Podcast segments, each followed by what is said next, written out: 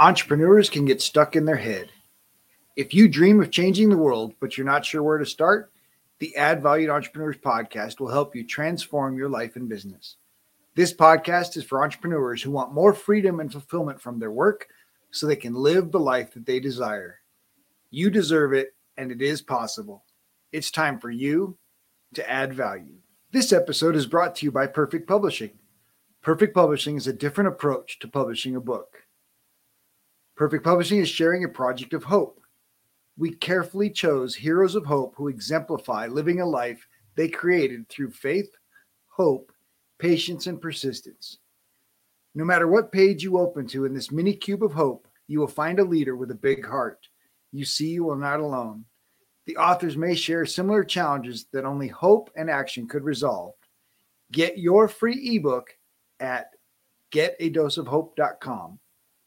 Get a doseofhope.com. Our guest today is Carrie Ledoux.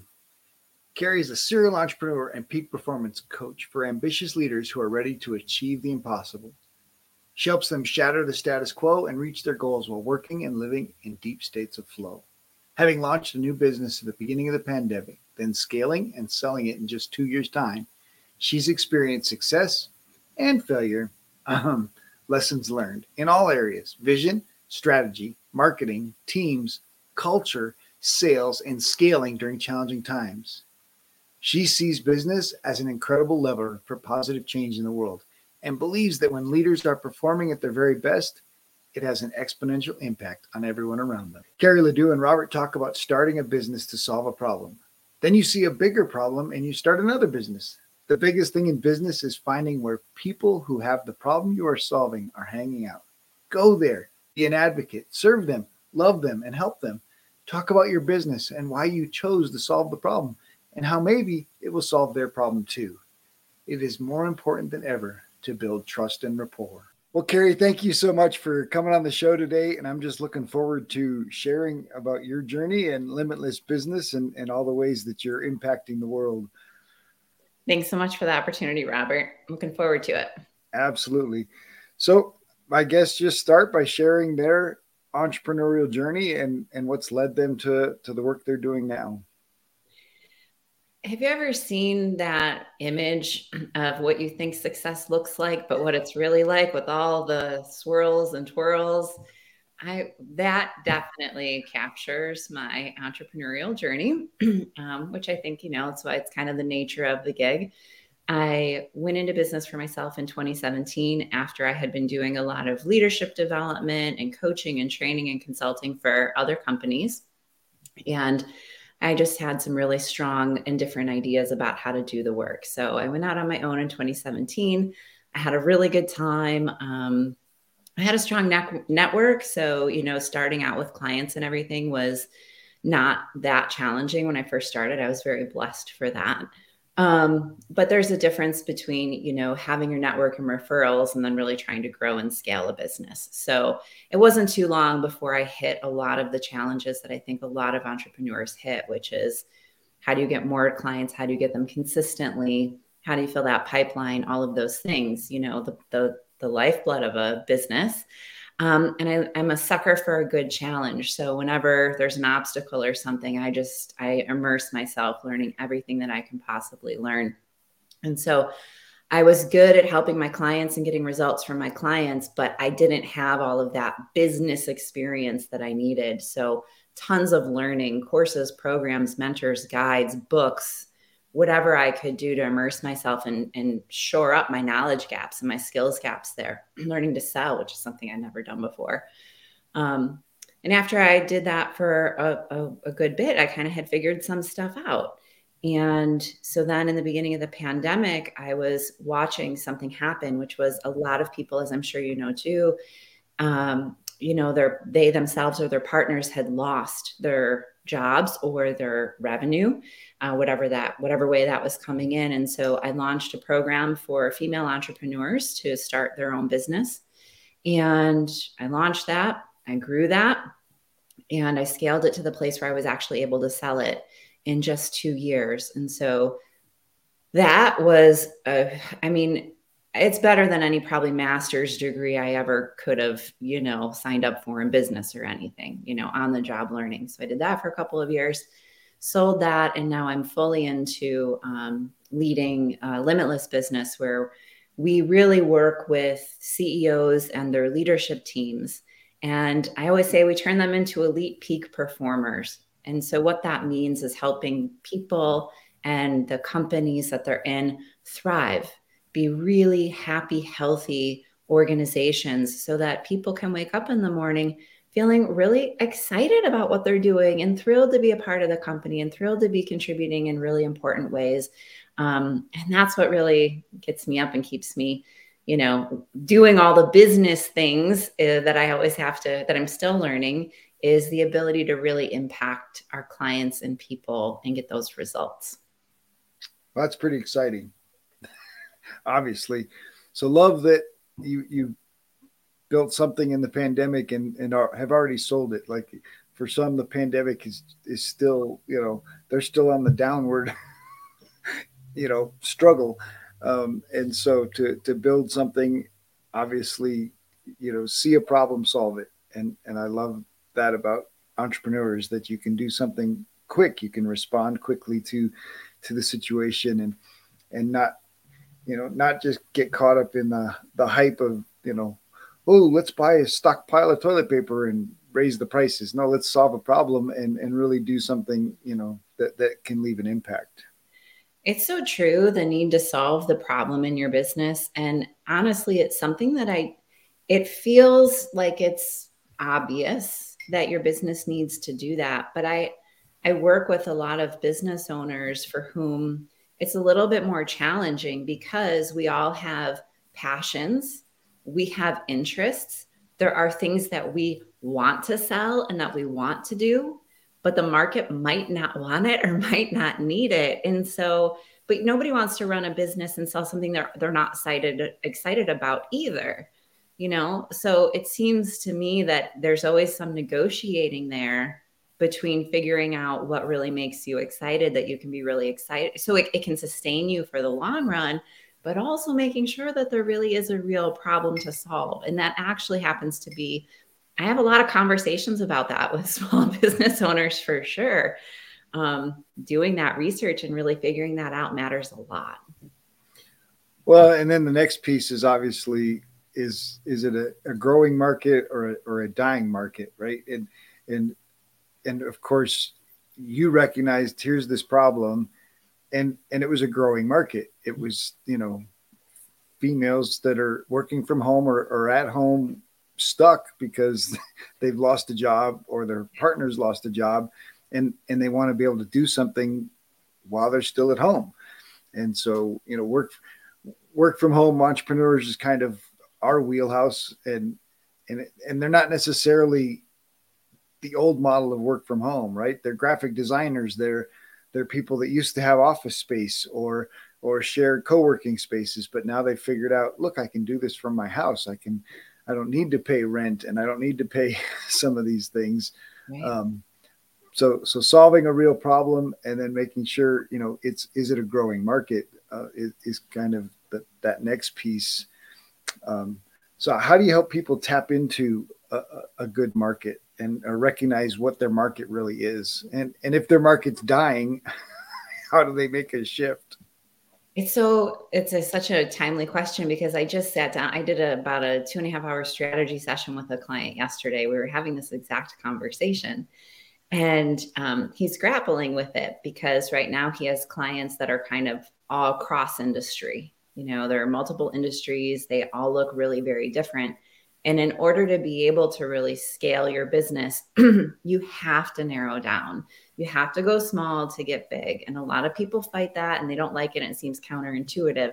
So during this conversation, we talked about there's a few criteria that I really encourage people to look for. Um, the first one is Is there really pain? Is there really struggling there?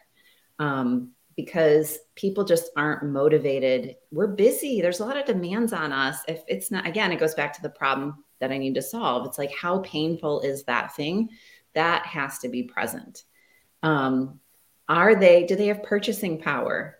can can they actually purchase the product solution service that you are selling so this was when i was working with f- exclusively female entrepreneurs which is no longer the case but for that time being one of the things that would come up quite often is you know they would want to help people who were in a really tough situation because they had hearts of gold you know um, clearly people without purchasing power and my belief on this is that hey, have that heart of gold, do volunteer work, or build your business to a place where it's really profitable, and then add a philanthropic arm to it or something, right?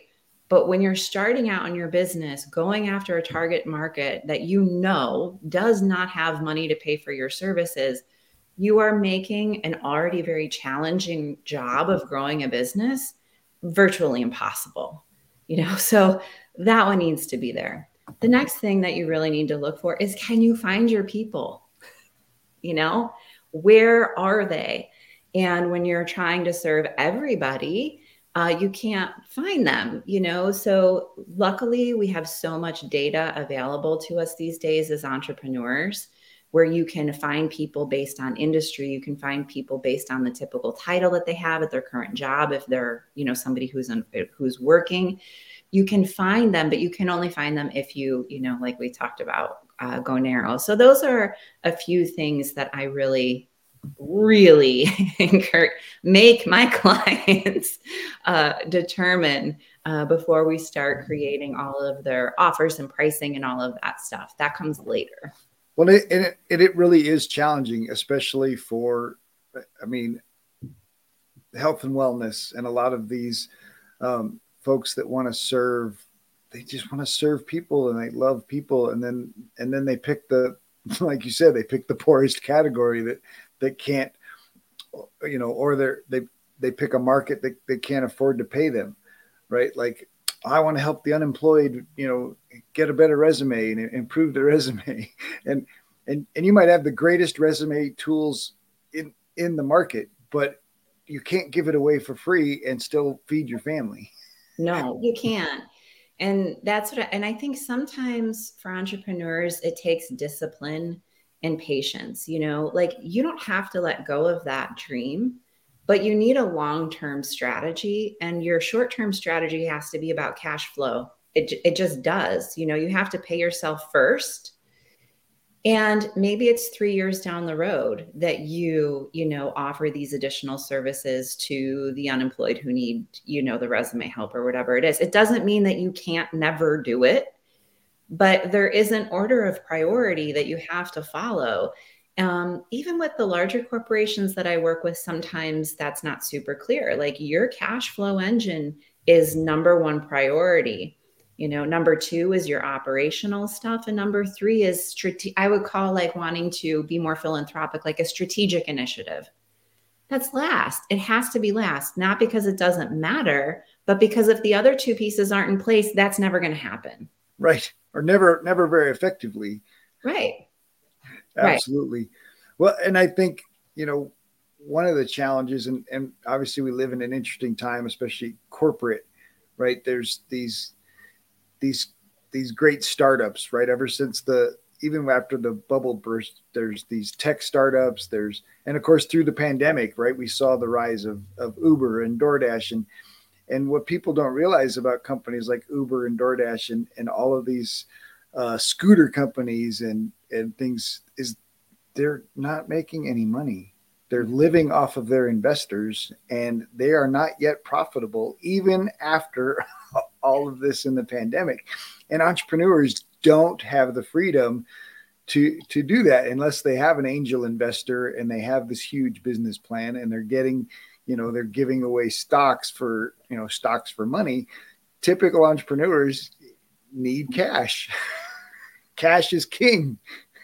It is. And i think a lot of the people that i work with you know they're good. They don't they don't they're not they're not driven by money per se right? Like they're driven by impact and that's beautiful. That those are the kind of businesses that i like to work with. But there seems to be some misperceptions that like one can't they can't coexist you know? You can't both recognize the value of money and cash flow into a business and also be driven by impact. And the thing is, is that the healthier your bottom line is as a business, the more impact you're able to have right? The more service you can provide to your clients, the better service you can provide your clients, the better results you can get for your clients. You know, when when you're not charging your clients enough and that profit isn't there, you end up spread too thin amongst all of these different clients and customers versus being able to say like, "Hey, like I got your back and I'm going to make sure whatever I provide to you is going to, you know, get get you what you need." Um, so that belief that a lot of new business owners have, I think, gets in a lot of people's way, unfortunately. Well, and that that kind of leads to the value conversation, and and we are so caught up in this price idea, right? And we're we're kind of trained as children that you work for your money, and then and then your value is based on you know the amount of money you can get per hour, and then and then when you become an entrepreneur, you start thinking about well, if I if I spend two hours doing this for a customer, then it's probably worth, you know, if I'm doing it at $50 an hour, then that's worth $100. Rather than thinking about what is the impact that my service has on the client and, and what is that, what does that get them, right? If, yeah. if I can increase their bottom line by $10,000 a month, what's that worth to them? Right. Yeah, I'm not going to charge them a hundred dollars to give them 10,000. Right. exactly. I, I, mean, I'd be I'd be crazy if if my service is that effective and has that big of impact. It, first of all, they'd never they'd never believe it, right? Mm-hmm. Because they'd look at it and go, "Well, there's no way if I only give you a hundred dollars that you're going to help me get ten thousand, right?" They would it, it, the value doesn't fit, and and the, the one thing that I think a lot of entrepreneurs really really struggle with is is seeing the value in their service and and understanding the idea that that the higher value you charge somebody the more they value it. And so it actually changing the price actually increases the value and the impact because people are more committed the more that they're investing in it. Yes yes yes yes all day long and i think underlying one of one of the fear is fear right? Because people feel like, well, if I'm going to increase my price and I'm going to charge more money for this, they feel on the hook to get results. What if I can't get results? Well, that's a different problem to solve because you have to get results if you're going to stay in business, right? So, if it, you have to really disentangle, is this really just an unfounded fear or am I really not able to get results for people? Because if you're not, then you're not working in the right stream of business. You know, your your integrity is on the line. You represent your brand. You won't be successful in the long run. And so you just have to ask, what is is this just imposter syndrome that I'm dealing with? Every entrepreneur, I don't care if they're making less than six figures, six, seven, or eight figures. I've, I've never coached an entrepreneur that hasn't doesn't grapple with imposter syndrome sometimes, right? At least well, not just entrepreneurs. Like you know, I've heard Tim Ferriss interviewing Hugh Jackman, and you know, Hugh Jackman is considered the the manliest man on the planet, and great actor. You know, awards and huge movies, and even in filming, you know, The Greatest Showman, he was dealing with imposter syndrome in the midst of you know this this great production, and so it happens to far more people than most. Everybody thinks, oh, it's just me. I'm the only one. I like I said, I've I've never met, I've never worked with anybody. I don't think I've ever met anybody. You know, if you're pushing your boundaries, and if you're an entrepreneur, you are. You just you are. You're putting yourself out there. If you're the kind of person that's pushing out of your comfort zone, you're going to experience that. Um, so you just have to figure out: is it that? Is it just like the mental hurdle I need to get over? Or am I really not able to produce legitimate results for these people? If you're able to produce legitimate results for people, then, like you said, you have to figure out what that value is, you know, that you're in really charge that. I know for myself, and I don't know if you'd agree with this, but like there's a saying like you get what you pay for, and that's about our perceived value too, you know.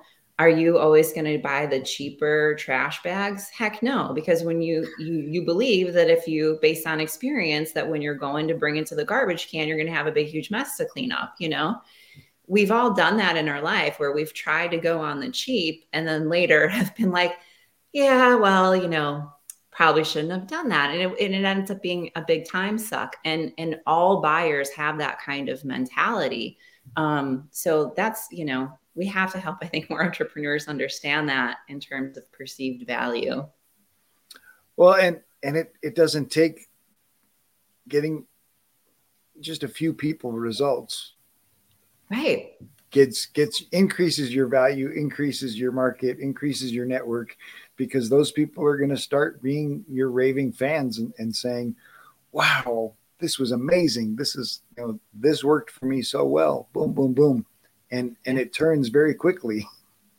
Yeah and I, that's why i love encouraging people to do things like um, beta testing or pilot programs you know where you let people know like even if you're early or even if you are an established business but you're bringing on a like a new line of revenue like something different that you haven't done before offering that as a beta model or a pilot program is really valuable because you can say to people like hey this is a new thing. Be honest about it I think it's going to go great. You're definitely going to get some value. Can we do this in exchange for creating a case study? Can we do this in exchange for your feedback, whatever that is? And what that does for the entrepreneur is it kind of lowers that. We're talking about that fear of like, oh gosh, now I have to deliver results. Well, you're saying, like, hey, this isn't going to be perfect. You know, I'm in testing mode. Um, and the people who sign up for those kinds of experiences are so grateful to give you wonderful feedback in terms of how you're doing and how you can do it better. They feel like they feel honored, they feel engaged in the process, you know. So it's just a really smart thing to do, I think, to build up that bank of evidence um, of your ability to get results. Absolutely. So, all right, very early on, you mentioned your first jump into entrepreneurship and that you had a strong network, but quickly ran that network out. So, let's talk about helping how do you get clients consistently? How do you keep your funnel full if, if you're you know, using that marketing model? But really just how do you keep making new connections? You're always i mean this depends on the stage of business that you're in right? So like i think about business in kind of three stages. You have a foundational stage where you're just like you know building the foundation of the house. You're figuring out your offers your services your pricing your packaging. And marketing at that stage is different than when you're in the growth stage of business. At the growth stage of business you have at least somewhat of a proven track record even if it's only a few clients you know your services your offerings they're getting more clear. Because let's remember all this is iterative too right? Like nobody is like that's the one thing i'm going to sell and then never change it and then you have your, your scaling phase of business where you have a proven model, you have a proven method, you have a lot of evidence, and it's like turning up the heat. So, in terms of how do you get clients and fill your pipeline, I believe that depending on the stage of business you're in, has to play a big role in that.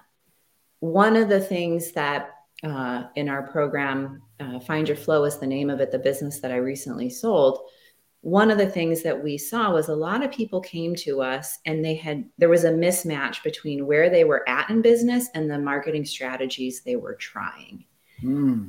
you can waste a lot of money and a lot of time and then feel really bad about yourself if those two things aren't matched up right so like really complicated funnels um, for a brand new business with no testimonials, no social proof. They don't have good messaging down. They don't know their people inside and out. Like all of things that go into like a high converting, we'll just say a webinar funnel just for the heck of it, right? So many people out there sell those kinds of programs to brand new entrepreneurs who are not ready for it. And then those people aren't successful and they feel really bad and they create self doubt. And then there's the kind of spiral, you know, those strategies can be great when you're in the scaling phase, but you try to do it too soon, that isn't going to work out. Well, especially if they're trying to support the webinar with ads and they're putting paid ads out there before they're making 10,000 a month.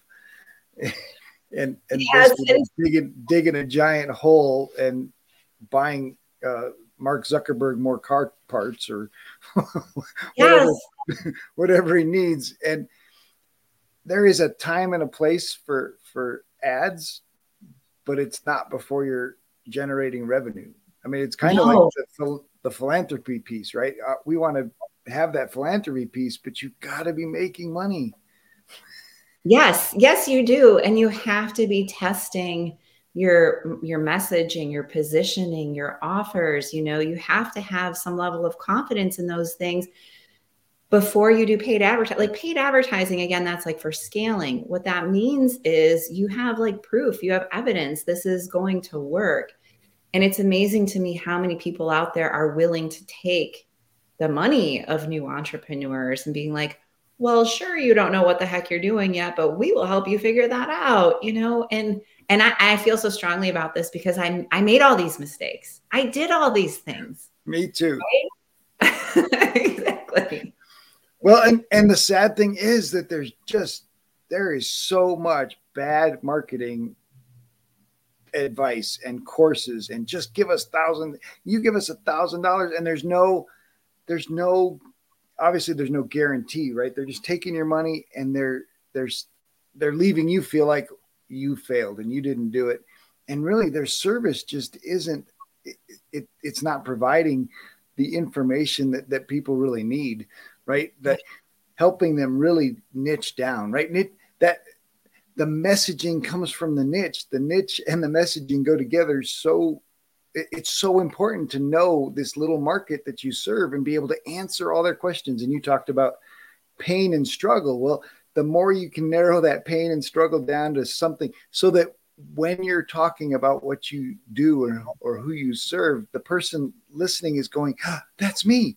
That's me that's me. I want i want their help. That's me. And and that happens that messaging happens in combination with knowing your niche. And those two just it's so important right? That's why niching is is so important. And so many entrepreneurs are just convinced that well if i just talk about this it'll you know i talk about my benefits and the features and and and i want to help it. And and you have to talk about the pain and the struggle because nobody cares about the features and benefits of this great thing that you have if you're not matching it to the pain and the struggle. Yeah, I there are so many things that you said there that I, I, I wholeheartedly agree with. And the challenge I think for people is your question was so how do you how do you get those clients, right? Because you can do market research, which I won't get on all my soapboxes today, but how that's taught drives me crazy too you know you can interview a couple of people it's still not enough you know i learned my i learn about my clients through doing the work with my clients right? That's how you start to nail that me- that messaging to be able to more publicly promote your business. And i loved it when people would say to me oh my god get out of my head you know, because I, I, I, was using their words, you know, like I knew like that was that was fa- fabulous. And it took me a full year of working with a lot of clients before I was able to get to that place with my messaging. And you're not going to get that from you know, looking up like reviews on Amazon books is like one thing that's, you know, taught or whatever. You have to work with people. So here's the question, Robert. So, how do you find those people when you're new, right? How do you work with them? Well, you build relationships by going where your people are. You go to networking events, you go uh, groups online. A lot of people like that because they don't want to leave their house these days. They're loving their pajamas and like never seeing people in person. But a lot of groups are, you know, a lot more about promotion than actual relationship building. So you got to find the groups where your people are that are people are actually there and like showing up.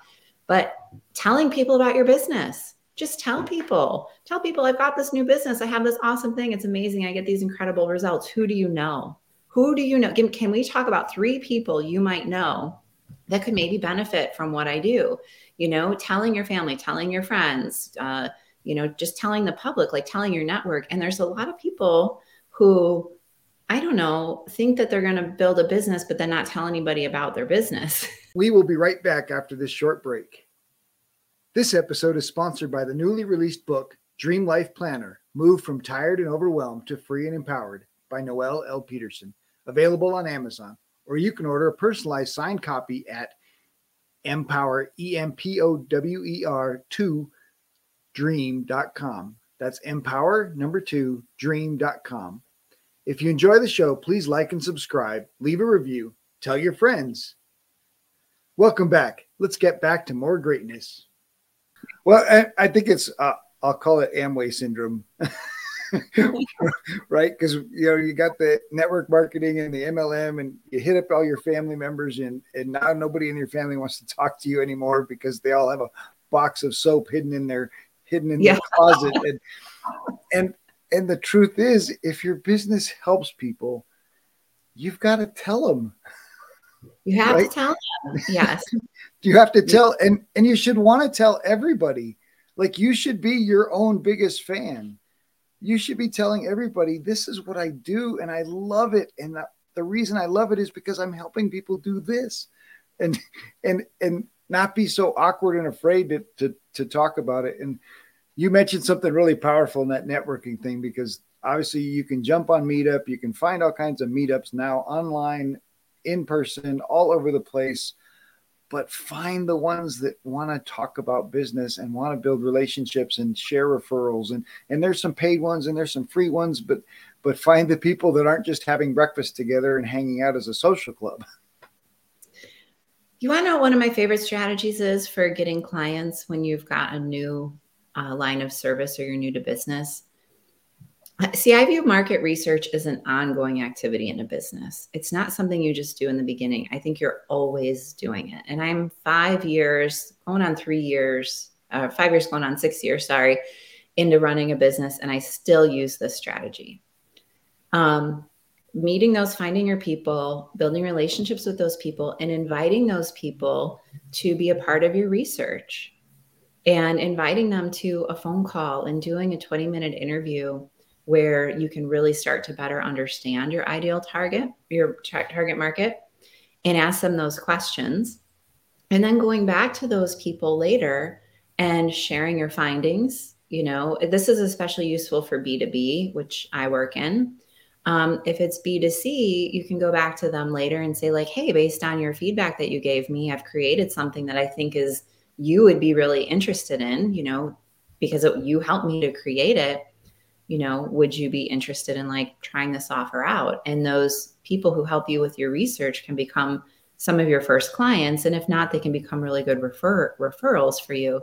And this kind of strategy works in any business for any market, for any price point. I've used it in every different iteration of my business and it works marvelously well. So I love that. So you, you're you're initiating conversations, mm-hmm. asking specific questions that will help you create your offer, and then you can share the the total results. Right here's the results from the conversation. Would you be interested? And then based on those results, we've created this offer, yep. and we'd like to offer it to you as a beta tester, right? Because yep. we're starting with the beta test or yep. the the pilot program at at this lower rate or this lower price including exactly. free if you if you're not confident in it give it for free to get a case study. But that's yep. that's powerful. Yep. And it and it works across the board b2b b2c i mean i right now you know a lot of our work with our companies you know they are they're larger companies they're seven and eight figure companies i still do work with you know um, small businesses as well but even with our larger companies when we're trying to bring on get to know them better and get to understand what's in their head and what's in their hearts. I spend time on interviews asking them questions and say, like, hey, I'm doing this research. I'm going to turn it back around to you so it's of, of value to you and you can understand what I learned through my research about your industry. So like that's a current approach I'm taking, but but in other times it's just been I've now created this thing that I think you might be interested in. And of course they're going to be like, yeah, it sounds perfect because it was in alignment with all of the problems they shared with you. Hmm. So powerful. And free. It doesn't cost anything. well, and you can at least share the case studies, right? You can help them see, look, I interviewed 20, 20 entrepreneurs or I interviewed 20 CEOs and and guess what? Your results are similar to theirs. And so they're going to look at that go, huh, hey, I'm normal. Woohoo. All these struggles I'm feeling, uh, other people are feeling as well. Exactly. And, and and then that empowers their struggle, right? That that empowers their struggle but then it also says, wow, this person cared about my struggle and now they've got a solution for it. Like, all of that is going, ooh, this is powerful. Of course I need this. The other thing that's part that this process does that we haven't touched upon yet in terms of getting clients is you build trust and rapport because you've interviewed them. And so when we were talking earlier about why paid ads don't work for so many entrepreneurs and don't work too soon is because people aren't going to buy from you if you have no trust and rapport with them. So having that interview provides this perfect container for them to get to know you. They're divulging things that are a bit personal, they're being vulnerable, you're being respectful. It's a beautiful way to begin a relationship, right? Um, and I look at it like this these are potential friends, connections. Maybe these people will buy from me and maybe they never will. But if you take a genuine interest in these people and in their problems and pains, because you should, because otherwise, why are you running a business about this? Then those are just really enjoyable conversations sometimes too. You know, you're just continuously expanding your network, whether those research participants ever buy from you or not. It's time really well spent. Oh, absolutely. And, and it's really, it's, it's intentional networking, right? I mean, you're being very intentional in your networking rather than focused on you know hey where's the nachos and the chips and the beer let me let me have these conversations or you know be the creepy guy running around the room handing out business cards can i can i get a business card can i get a business card and they go home with a pile of business cards but you don't even know their face right you can't couldn't pick them out of a crowd if you know but if you can have an intentional conversation and ask very specific questions that aren't creepy or you know or or very intentional say wow I find your business really fascinating. Can I ask you some more questions? Yeah, exactly. Of course, they're going to want to to share more about their business, right? And and that even works on LinkedIn. Like this, you could be doing these these initial connections on LinkedIn, right? You make a first connection and you say, "Wow, I'm fascinated by your by your business. Could I ask you some more questions?" Absolutely. Yeah. And and I think if you take the focus off yourself and just put it on your people, like be insanely curious, you know, about be genuinely curious about these people and be authentic about that, they're going to respond to that. You know, the energy that you bring into any of these interactions really makes a difference. So if you're all stuck in your up in your head and making it about you, I have to get this information because I have to get this research because I have to get this client, me, me, me, me, me. It doesn't matter what words you use, people feel that. But if you can just go into this with, this is going to be fun. I'm going to meet some cool people. I'm going to learn some things. I'm going to make a new friend, maybe. That people feel good about that, you know? So I know for newer entrepreneurs, making it all about them is sort of the tendency and make it about the other person and it'll make a big difference. Well, love that genuine curiosity. Obviously, I think curiosity is one of the most powerful tools that we have, even for ourselves. you know, using curiosity to challenge that voice in your head um, is is really powerful, right? We talked about the imposter syndrome, and and and when that voice makes comments or or says things, asking that voice a question is far more challenging than than just believing it. Oh yeah. I mean, I've I've often had this thought that like going into business for yourself is the best personal growth, you know, personal development that you never asked for. Right. it's like you had I mean, I was kind of a personal growth and development junkie before I started my business, but I never could have imagined the intensity in which you become forced to really look at yourself and your beliefs and your thoughts and really create some discipline around that because even if you're a confident person to begin with i mean it'll push on every single insecurity you've ever had you know? I, I don't care who you are. So all of those times that it's doing that are such incredible opportunities to really pause and go okay like what what is this really about right now? And to question those things. And i think that's key for being really successful. Uh, it's definitely a crucible right? I think about you know the crucible melting the gold and and and the, the impurities float to the top if you allow it to get hot enough mm-hmm. but if the gold doesn't get hot enough then the refining fire can't can't get those impurities out. But uh, a lot of entrepreneurs feel the feel the heat and then and then they jump out of the fire, which is why you know the statistics for for small businesses are are sad. Um, and I think you know one of the challenges that that I've seen at least as a coach is there's so that independent spirit that caused them to start the business has left them feeling like they have to do it alone. Yeah. And what is that about? You know, when you look at like top performers in the world, when you look at elite athletes, they didn't become peak performing athletes on their own. How many different coaches and mentors did they have along the way, lighting and, uh, you know, a light under their butt to double down, to, to train harder, to keep going when things felt tough, to believe in themselves? So, it's always been so interesting to me that yeah when it comes to business well i should know the answers. Why? Why should you know the answers? and even how? And how right? Like like you don't even know the question yet. How would you know the answer until you're in that crucible? That's what you hire a coach for because the coach asks the questions you're not asking yourself Right. Well, Like, why do you think teachers and coaches and mentors and advisors exist? Like, have, have always existed. You know, like, why did have we had apprenticeships since the beginning of time? Because you have to learn from people that have been down that path before. Um, and if they haven't been down that path before, you know, if you're talking about coaches, for example, they at least know how to ask the right questions to unlock, you know, the answers that you do have that maybe are just not super evident yet right? So that's a yeah. that's another great one too. Is is they want to have a coach that knows, and there are coaches right for realtors, for mortgage brokers that have that have basically created systems or processes that can help people be more successful if you just do these, you know, do these exact steps. But there's a lot of coaches that don't. Like I don't I don't need to be an expert in in the person's business to to be able to help them right? And and I, I, I like to share, you know, Tom Brady's quarterback coach has never won a Super Bowl, mm-hmm.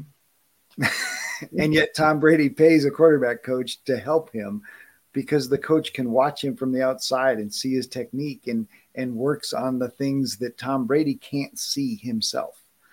And and that's really the power of a coach is that curiosity that a coach can bring and and that perspective from outside of your business yeah, totally. I 100%. Um, there's so many things that are tied to that too. Like the, again, the imposter syndrome that somebody might feel working with somebody if they haven't been in that same line of work.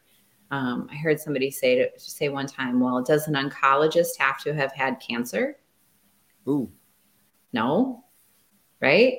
But you'd still, right? Not not necessarily right? But it doesn't mean so for those people who are entrepreneurs working across industry and things like that or for coaches working across industry it doesn't mean that you can't understand you know best practices for the people the patterns the trends the best practices that you need to help you know your your people with. Not everybody's everybody thinks their business they're a unique snowflake and their business is super unique and it's just not true you know? There's there's things that work there's things that don't work there's things that are better than others um, but you know most things are applicable beyond one teeny tiny stream of reality in life well and but that's the that's the importance of identifying that niche again, right? Because you are a unique snowflake in in regards to how you deliver and how you communicate. And if you communicate specifically to a niche that aligns with that, guess what? You're going to attract the people that you love to hang out with and you love to help and you love to work with. But instead, you're trying to focus on, oh, I'm caught up on all these people that make, they got to be millionaires. They got to make a million dollars. Well, guess what? If they make a million dollars, they probably don't need what you're offering, or they've already gotten it, right? And, and and so that niching down, that narrowing down, is really about matching, being in alignment with with who you are and who you want to serve. And when those two things align, it really it it makes a huge difference.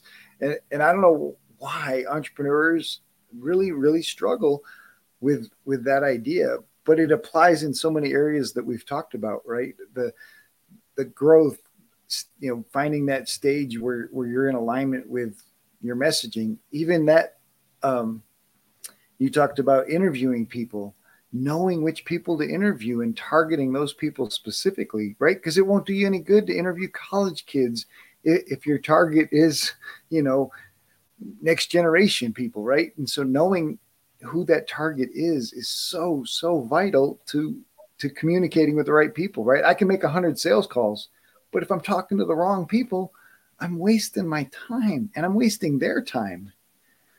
And and in those interviews, you might find that who you thought you wanted to serve isn't, in fact, who you want to serve either. So, wouldn't you rather figure that out sooner rather than later? You know, now before you do spend the $10,000 a month on ads that aren't going to work for you. yeah, which is why they aren't going to work because right. now you figured out, or you end up with a whole client base that's paying you money and expecting you to serve them, and you can't stand talking to any of them you know that's like the best part about i think growing your own business um, a service-based business in particular is that unlike when you're employed at a job and you can't choose your colleagues when you run a business you can choose your clients. So if you're having to work with people that you don't like that's on you. Well oh, and and it, you can you can absolutely choose to work with people that that need what you have to offer. They they want the solution that that you can help them get, and and they're willing to pay for it if if those things are in in alignment, right? And I, and I'm a true believer that the idea you wouldn't get the idea if it wasn't going to serve you. Like like if you've gotten this idea to solve a problem, trust it and feed it and nourish it and find the right people that align with it and great things happen. Yeah. I I appreciate that so much. I think trusting and like being intuitive is an important part of being good in business. You can't only rely on your head. You know, we all get those little feelings, nudges, inclinations. And I just say, okay, that's great. Go with that, but back it up with some data. You know, go test, go test that, right? Like try it out in the market, do the research, find out if that inclination is really you know a problem that that's worth solving. But i like to pair pair those things you know pair the data with the intuition and that's a pretty powerful combination. Oh absolutely. The challenge is the majority of people get the idea and the little voice says well you can't do that. You've never done that before. And and the idea just goes away right? Because we ignore it. Um, and i and i love that the imposter voice says that well you've never done that before well nobody had ever made the iphone before. Nobody nobody had ever you know nobody had ever made any of these things before they existed right? Right. It, it was a human creating this idea and and then bringing that idea into the world and making it real. Um, and and yet that little voice says that with such confidence that it kills so many dreams. It does unfortunately. Who? Man, you've sharing some some really great stuff, and obviously you've had some some really great success in business. What what's your biggest challenge? Focus. It's one thing that I. It's one of the things that I teach, and I probably teach it because it's forever like going to be something that I have to be really disciplined about. Um, when you get a good idea, like we were just talking about, you know, you think of something that can help more people or help people more deeply. I had an idea this morning. It was great. I, I, was like telling my husband, I'm like, I've got the truth bumps, you know, when I get the bumps and like the hairs stand up, like I, it's like really, I get really excited about it. And having to delay those things and say, like, this is my current 90 day plan. This is my year plan. You know, you can change your year long business strategy. I actually help people write three year business strategies, but, and then we break it down. But like, no, Carrie, like that you're, this is where you're at for 90 days. Like, write it down, put it in a notebook, trust that if it really is meant to be, it'll happen later. But here's what you're doing. Um, that for me is something that I'm often challenged by. well, I, I appreciate that you honor it, right? You write it down. And I, I encourage people all the time that not every idea is meant for you. You've got a whole network of people that you're working with. And so maybe some of these ideas are for them. Right. But if you don't honor it and write it down, it, it'll be lost. And so honoring the idea and then and then maybe it is for you, but you recognize, but not right now. Yeah, right? that's the challenge. Patience absolutely. And then there are ideas that like all right, if you've honored ideas, guess what happens? You get more ideas, right? That you become an idea generating machine because you're honoring that creativity, you're honoring that connection, and and more ideas are going to come. And then sometimes that idea is, holy smoke, this is the thing, right? And and and you look at your three year plan and you go, this is the thing, and so test it, test it, pro, you know, do whatever you got to do to make it align.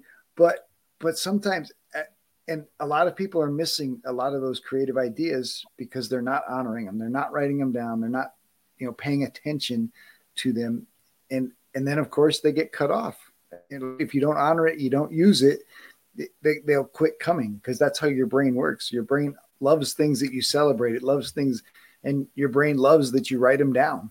And and hey at least she's paying attention Well, and I think, you know, the flip side of that too, the other way that it supports me in being more focused is that I can have a lot of really great ideas and I can write them down. If I go back to it three months later and I'm no longer excited about it, well, then thank goodness I didn't put a whole bunch of time and energy into executing it, you know? Like the idea has to be compelling enough to sustain you for a long enough time to put enough effort in to get results. And that I think is a struggle for a lot of entrepreneurs. If they don't get results fast enough, you know, they cut and run. And so, whatever you're going after, it has to matter a lot to you and enough to you to stick with it long enough to get the results because they do not come overnight.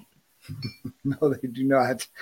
And and I think there's a reason that you know, Napoleon Hill shared the three feet from gold story, and and I think entrepreneurs nowadays are quitting 300 feet from gold because they're not even willing to put in the work to get get that far in. Oh, so good.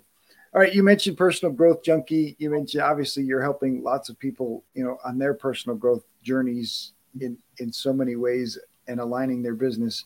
Um, how have routines served you in in keeping you focused and keeping you in in your plan? Oh my gosh. You know, so here's the funny thing about routines. By nature, I'm a routine resistor. I but I need routines more than like anything else to be healthy and to thrive. And we know that that's true for humans. We like why do we put children on a regular you know, sleep schedule and like regular feeding schedule and like all it's it us humans need routine. The funny thing is is that people who are creative and entrepreneurs tend to be really creative.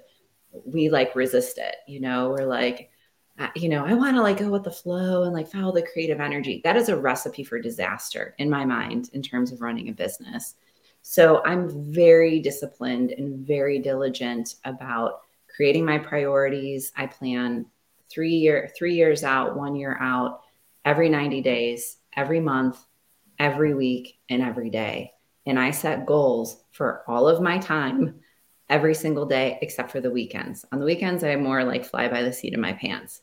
But like monday through friday and and i do it the night before because what I like to do is I like to wake up and do the hardest thing first. And I like to already know what I'm going to work on if you wake up in the morning and you don't yet know what that hard thing is that you're going to get accomplished, you're wasting that precious brain energy to mm. figure out what the, the, thing is that you need to get done right? So a lot of the work that i mean I, I i always i practice what i preach all the time keeps me really honest.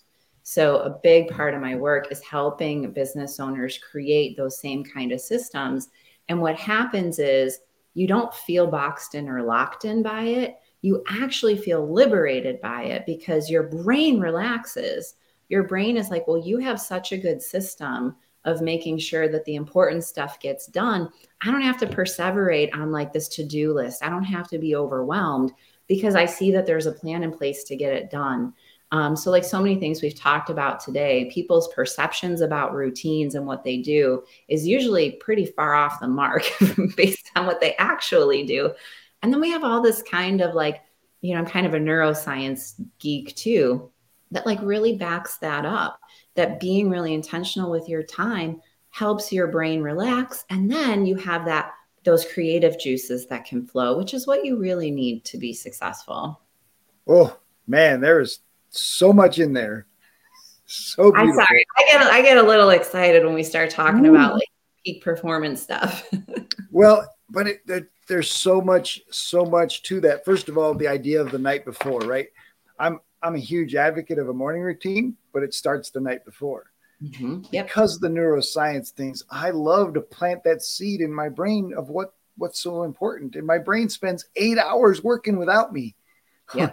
like that's so powerful to lean into that big rock the next morning. And the brain's already like, man, I got this. I figured it out six hours ago. right? Yeah, and you because, actually are sleeping better because you're not laying there thinking about the thing you need to do the next day. You've like already put it in the calendar, put it in the journal, made the space for it. Your brain already knows it's going to happen. So now you can get that good night's rest you need. Oh, so good. I, I, I love discussing decision fatigue and and and it's becoming more and more and more and more challenging to our brains because we everywhere you go and everything you do, you just have a plethora of options. Mm-hmm. Like, so one of my mom just passed from from Alzheimer's, but one of the first things we noticed was that she would say, "I don't have anything to wear," but she's got a closet full of clothes. And we'd go to a restaurant and she'd look at the menu and she'd just say, "I I don't want anything." But what it really was is she couldn't pick.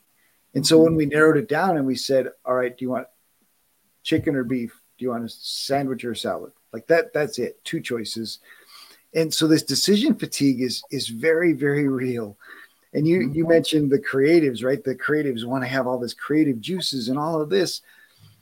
But the body, the brain needs the the systems to give that space to operate, right? Because the brain is really stuck in making all those decisions for each thing. Meal planning, what clothes you're going to wear and and if you can pre there's a reason steve jobs wore the same outfit every single day. Oh yeah. It avoided that one decision and every one decision that you've already predetermined saves your brain and allows your brain all that creative space and people really don't get that. It, and of course i think about our culture right? We everybody screaming for freedom and really what they want is anarchy and, and everybody to be able to do whatever the blazes they want. But the truth is the more systems you have in place, the more freedom you experience.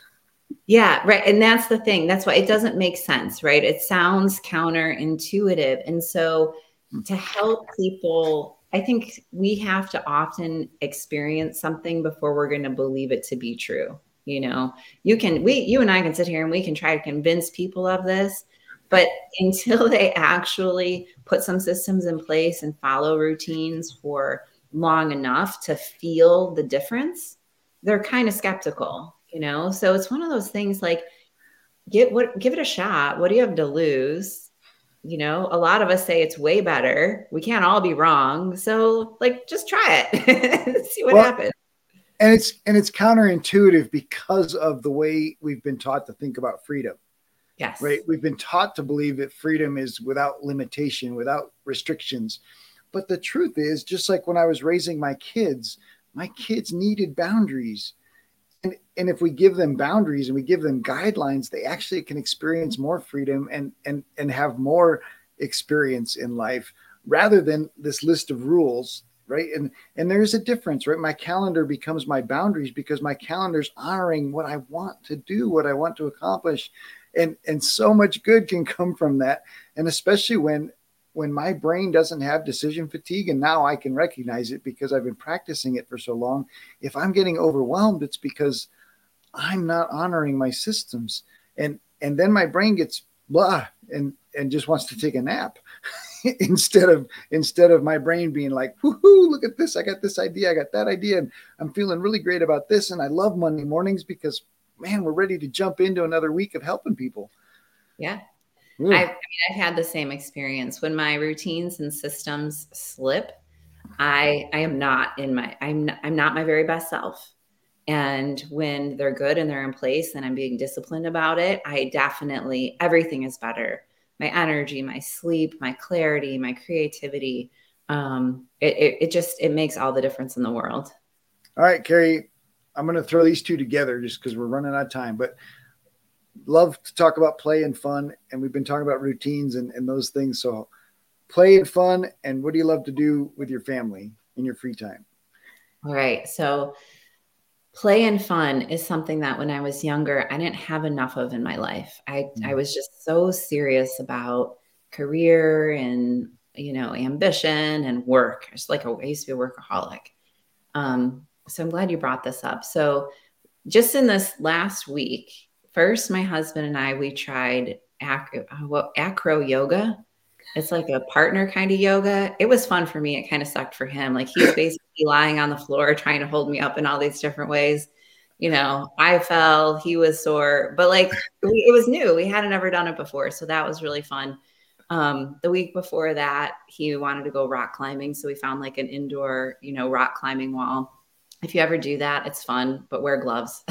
um, so you know we're just we're always looking to we might do some salsa classes or something in the next like week or so.